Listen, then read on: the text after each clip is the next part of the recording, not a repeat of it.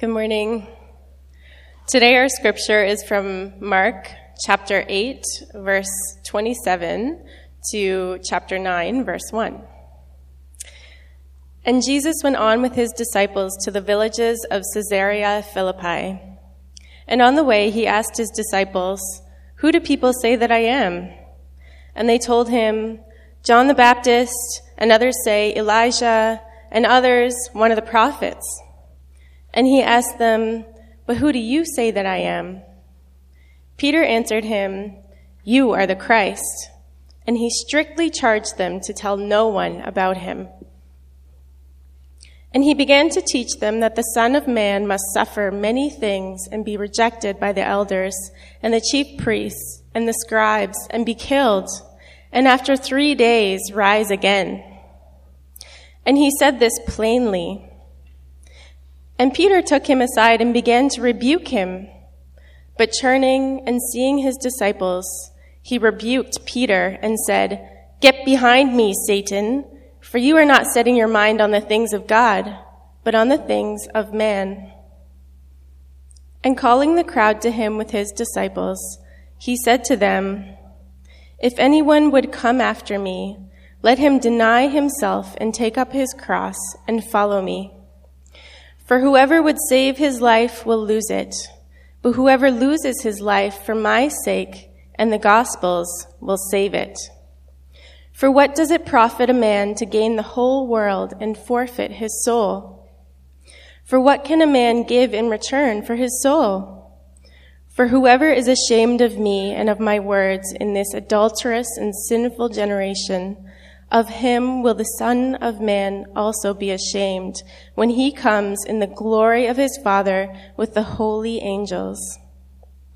And he said to them, "Truly, I say to you, there are some standing here who will not taste death until they see the kingdom of God after it has come with power."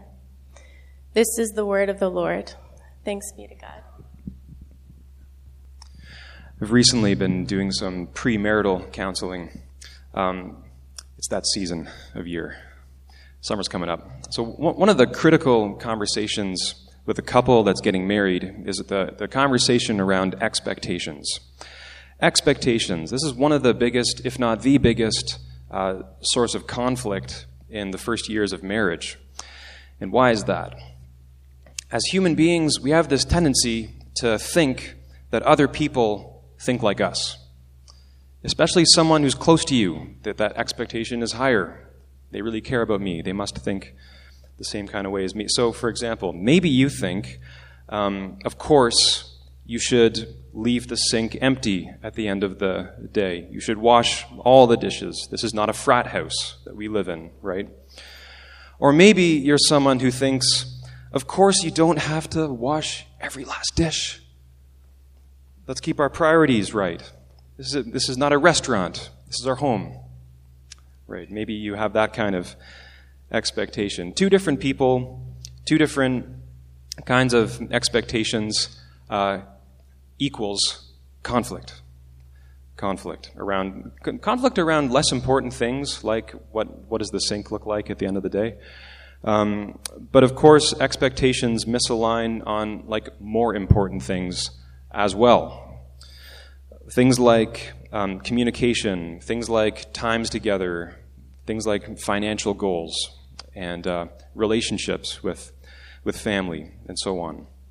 And there's an analogy here because just as different expectations bring the greatest conflict in marriage, expectations are often a source of deep pain and disappointment in the Christian life. And what I mean is misaligned expectations between you and the Lord. The kind of things that we expect from Him to do for us, which are not necessarily His priorities. We tend to think that Jesus thinks the same way as us and has the same goals and priorities that we have too. And it turns out, I can say, that is not the case. But this is not like marriage, right? Where in a marriage relationship, you like talk about it, and you kind of compromise, you both meet in the middle. No, it's not like that with Jesus. Because if the expectations are misaligned, then you change. He does not meet you in the middle. You change. You align your expectations to His. So what we're going to see this morning is that Jesus is the kind of Messiah that we would not expect. He's the suffering Messiah, the suffering Christ. So, change your expectations.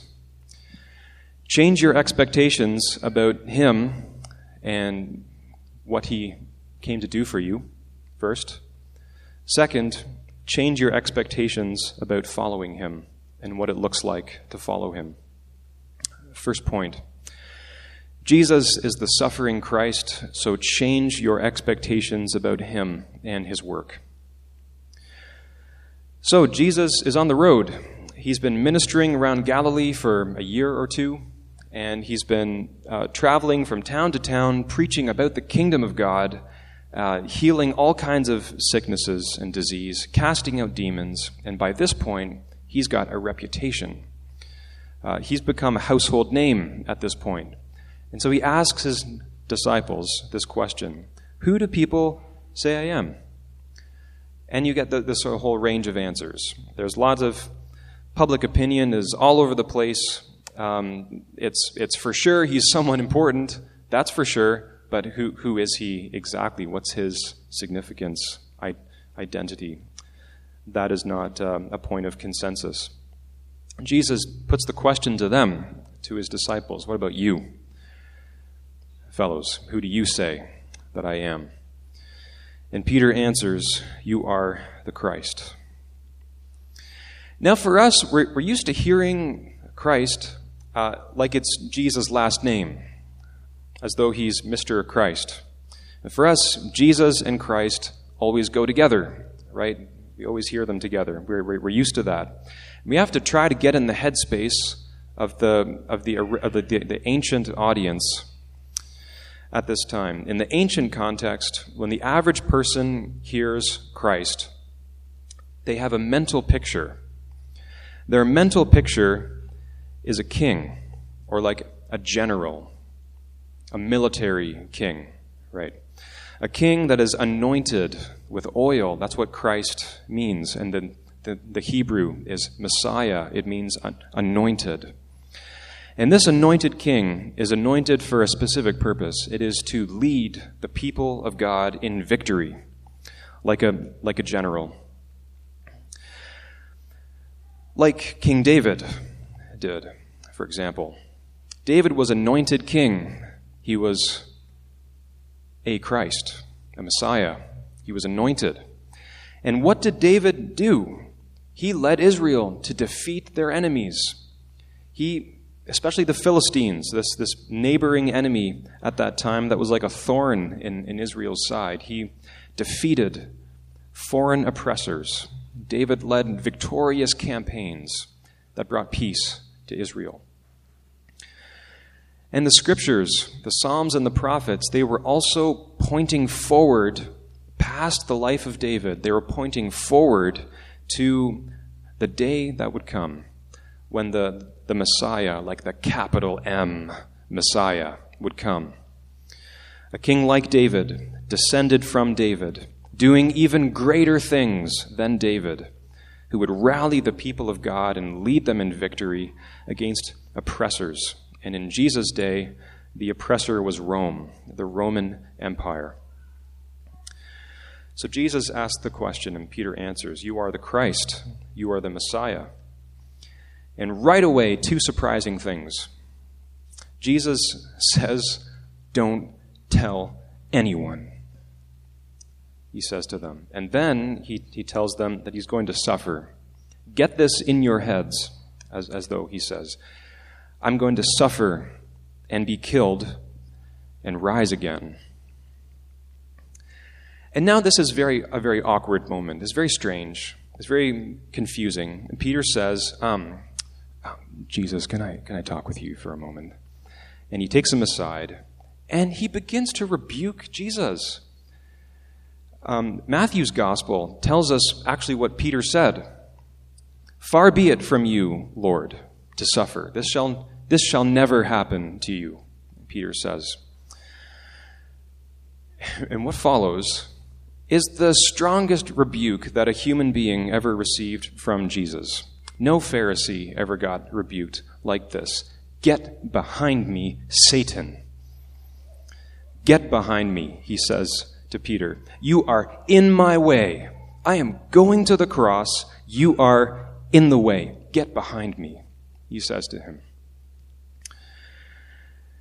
Now, here's the application for this first point.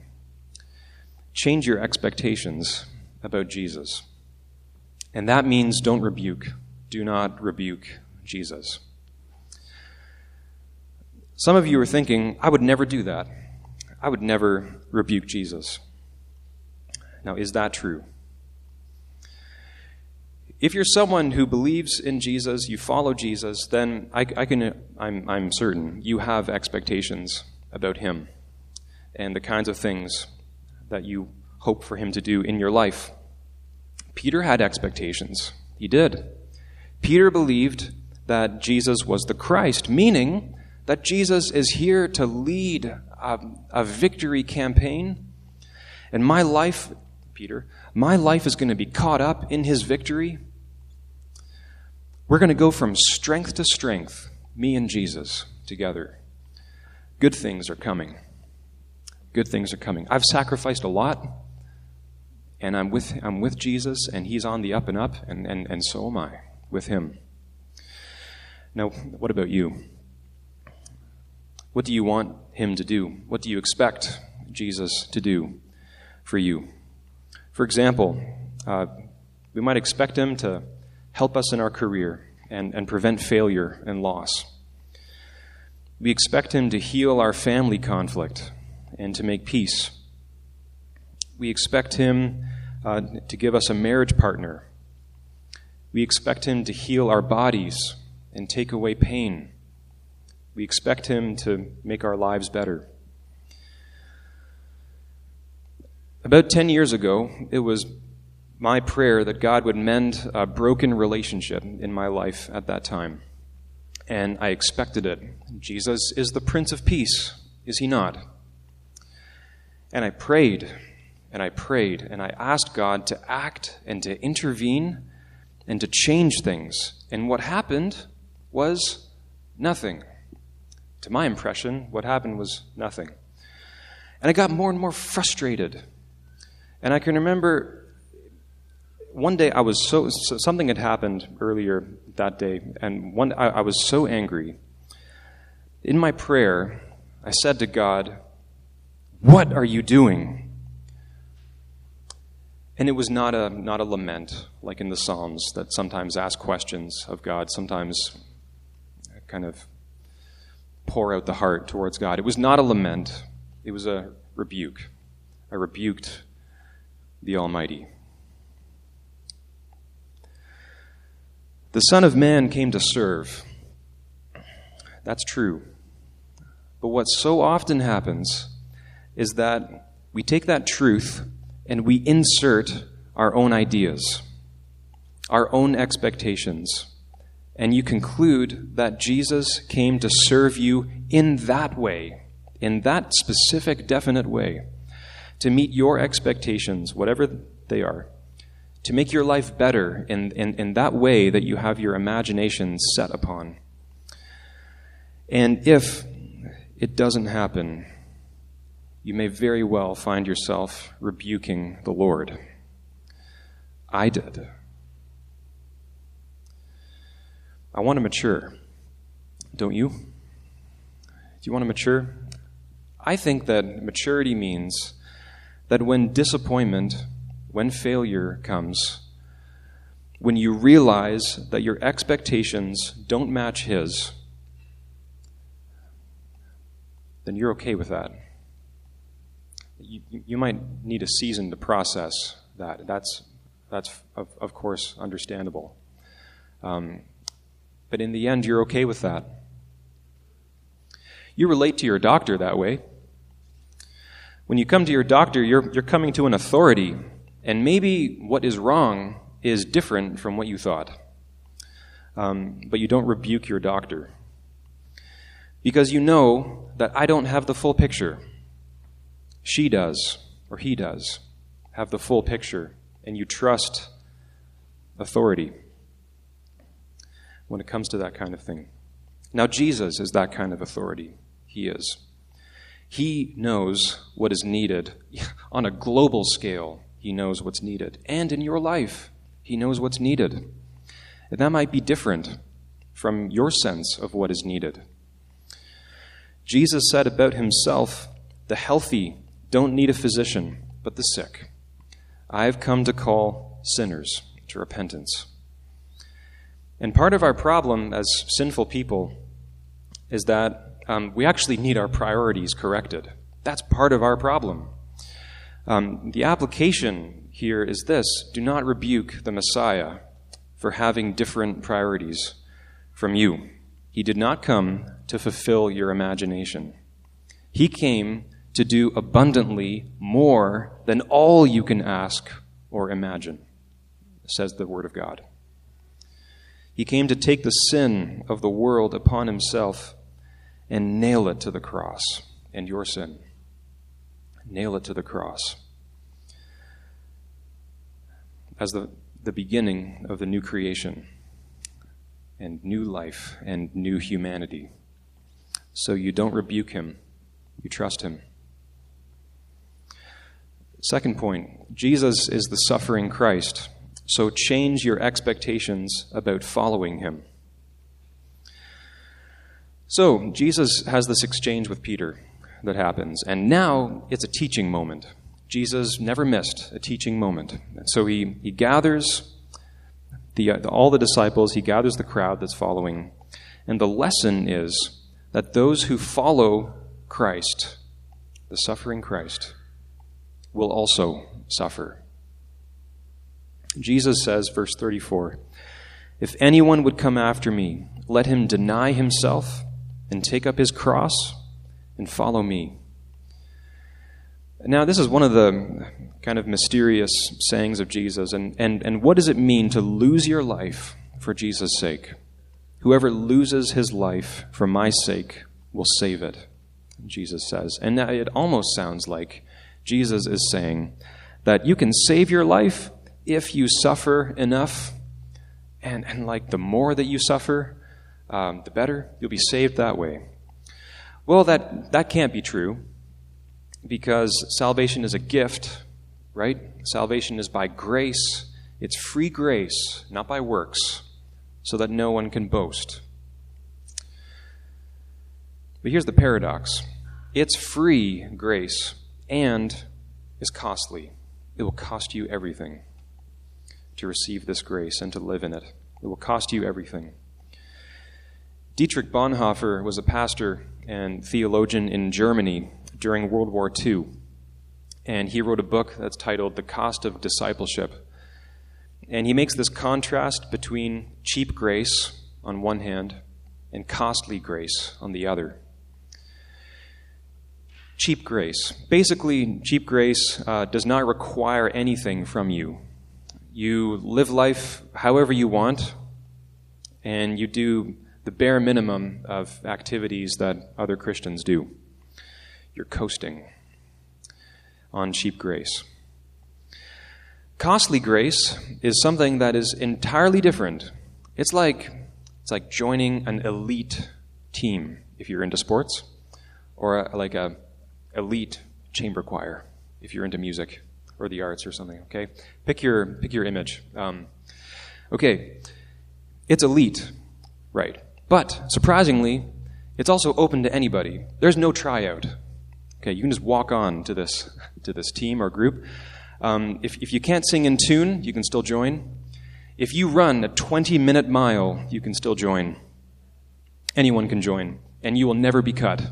And at the same time, the expectations of your commitment and your sacrifice are elite. Elite.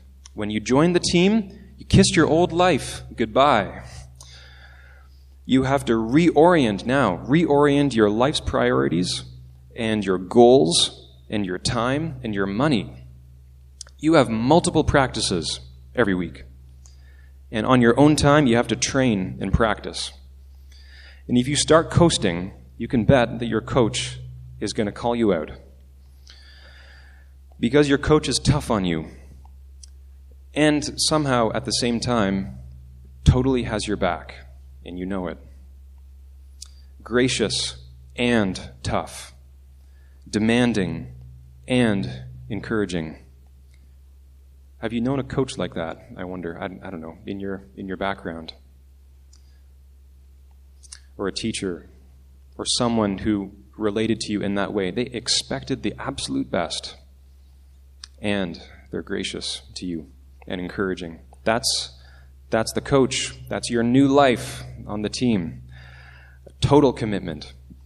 You could even say that you've laid down your life for the sake of this team, for the sake of this coach, and you discipline yourself, and you push through hard things.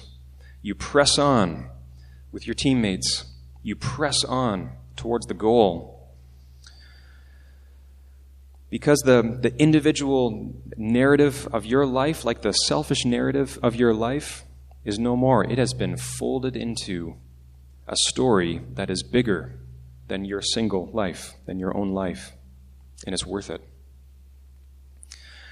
So here's the application on this point. Change your expectations about what it looks like to follow Jesus. It should look like Jesus himself. It should look like a life of discipline. It should involve difficulty and sacrifice for the sake of the gospel. And now I want to ask an honest question. What is appealing about that? That sounds like a lot, right? Okay? The Christian life is calling you to this kind of discipline and sacrifice. Why is that good? Why? It's good because this world is not a carnival. Contrary to what our devices and our entertainment would have us believe. It's not a theme park. This world that we live in is, in fact, a sad, very sad, and broken place. And do you want your life to count for justice? Do you want to light a flame in the darkness? I think you do. If that's the case, if you want that in your heart of hearts, then it's going to mean difficulty. It will. It's going to mean sacrifice in Jesus' name. Brian Stevenson is a public interest lawyer. He's based in Montgomery, Alabama, and he's the founder of an organization called the Equal Justice Initiative. And this is what he says about justice. If you want to do justice, if you want to love mercy, if you have got to get proximate to the places and the people where injustice is made known. You cannot stay in safe places. You cannot stay in comfortable places. I believe, he says, we're called to get proximate to places in our community where there is poverty and suffering and abuse and neglect. And I want to ask, what are those places? What are those places around you, I wonder? Where is there an opportunity to get proximate for the sake of Christ? For example, I learned recently that in this ward that we're in, Parkdale High Park, I learned that 40% of households in this ward have one occupant. One person living in a household. And I was shocked by that. 40%. And that was for the census in 2016. Think how many people that is. And now imagine the loneliness through years of lockdown and stay-at-home orders. People I'm talking about who don't have a church community, who don't have any community, many of whom who don't have family living in Toronto. And what would it look like to get proximate to an isolated person in your area? Would that be easy? Honestly, would that be easy? No, it would not be easy. You'd have to go out of your way, you would, to do that. When there's a chance to chat, you'd have to stop in the hallway or on the street, whatever. You'd have to choose to be present in that moment rather than like be on time for that thing that you're going to, whatever that is. You might have to do the embarrassing thing and ask their name when you've actually seen them for years. And you know them by sight, but not by name.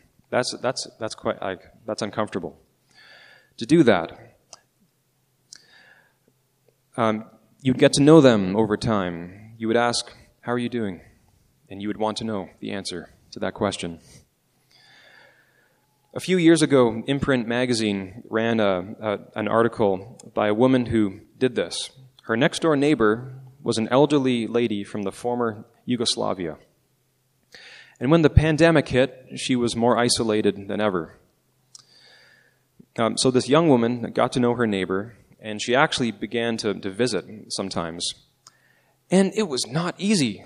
She wrote about the experience. It was not easy because it turned out her neighbor needed things. She's in her 80s. For example, this young woman finds herself trying to make a printer work. And this printer is like from the 1980s. The elderly lady said, it's just missing a part. And she's saying, I think you need to buy a new printer. She's like, no, it's just missing a part. Can you try to... There's this back and forth. It's not easy. It wasn't easy. She writes in the article how her neighbor would talk a lot about medieval history of Europe and other things that she had no interest in. And so she would find herself looking at the clock sometimes during these times together. It wasn't easy, but it was good. This is how the article ends. She writes this. My neighbor shared stories from her childhood during World War II. She shared about what it was like to lose her husband 2 days before Christmas and how she still can't bring herself to go and see the tall ships in the harbor because it was their favorite thing to do together. We talked about where I get my strength to live alone and what my faith looks like and how it's different from the religion that ruled the kingdoms of medieval Europe. To get proximate is not easy, but it is good. It's human. Now, where do you get motivation to get proximate? It's not enough to just try harder to love people, to try to muster the willpower, to put in the time to be with people who are in difficulty, with people who need someone to come and be proximate. It's not enough to just try harder. What I need, is to, verse 33 in our passage, set your mind on the things of God. And when you do that, you realize that proximity is the heartbeat of God. Because God sent his Son into this world to get proximate to human beings living in sin and misery. Jesus was born into a broken family with lonely and broken people wherever he went. And he did not try to stay safe and comfortable. He did not isolate himself or push away what was broken and unjust. He didn't push away people. He got proximate to sin and misery. It's the theme of his life, and ultimately it led to the cross. That is where Jesus is so proximate to sinners that he is actually carrying their sins on his shoulders, and my sin upon his shoulders. We sang that this morning. And Jesus is hanging on the cross, and he is plunged into the darkness and misery of this world, so that whoever you are, whatever sin may be in your life, whatever is broken and filled with pain, whoever you are, you can know for sure that Jesus understands you. And he did not come to get proximate to people in general. He came to get close to specific people. For example, you. How do you get the motivation to deny yourself and take up a cross and get proximate where it's needed around you? The change that's needed is not in your willpower, it's in your heart. You will be motivated to the degree that you realize Jesus did this for you. For you. He saw you in need and loneliness, unable to remedy the pain and brokenness in your life. He saw you, and he chose to love you and get close to you. We might expect that for Jesus to be the Messiah means that he goes from strength to strength. He's building an empire. We might expect that. It turns out that he is better than that, that he has a better plan. So change your expectations. Trust him. He came to seek and to save the lost. He came not to be served, but to serve and to give his life as a ransom for many. We might expect that following Jesus would look like a life that gets better and better, where he gives you all the things that you want. It turns out that he's calling you to something different, something better than that, a new life where you pour yourself out for the good of others. So don't settle for anything less than that, and don't coast. Let Jesus lead you into the life that is truly life. Let's pray.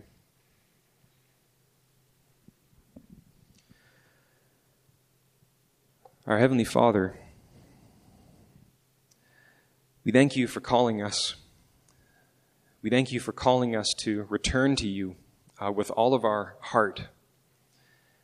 And we pray this morning, Lord, that as we have heard Jesus Christ and his words to us,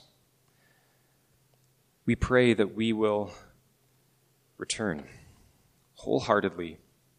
Lay aside any half-hearted ways and half-hearted thinking, and may we follow him with sincerity, with costly obedience.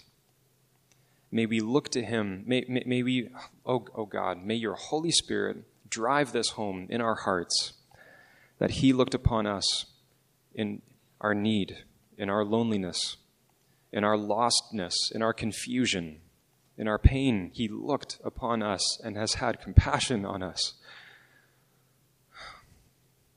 Implant this truth in our hearts, Father, because we don't want to just change our behaviors. We don't just want to try harder. We don't just want to staple fruit onto the tree leaves. We want to be a people who obey you with sincerity, from the heart, with love for you and for the people around us.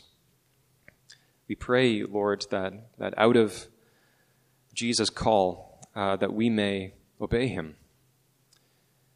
with costly obedience, yes. And we ask your Spirit's leading in our lives and neighborhoods and workplace and streets and buildings. We ask that we may get proximate where you call us, to the people that you call us to, for the sake of Jesus and for the sake of the gospel. Amen.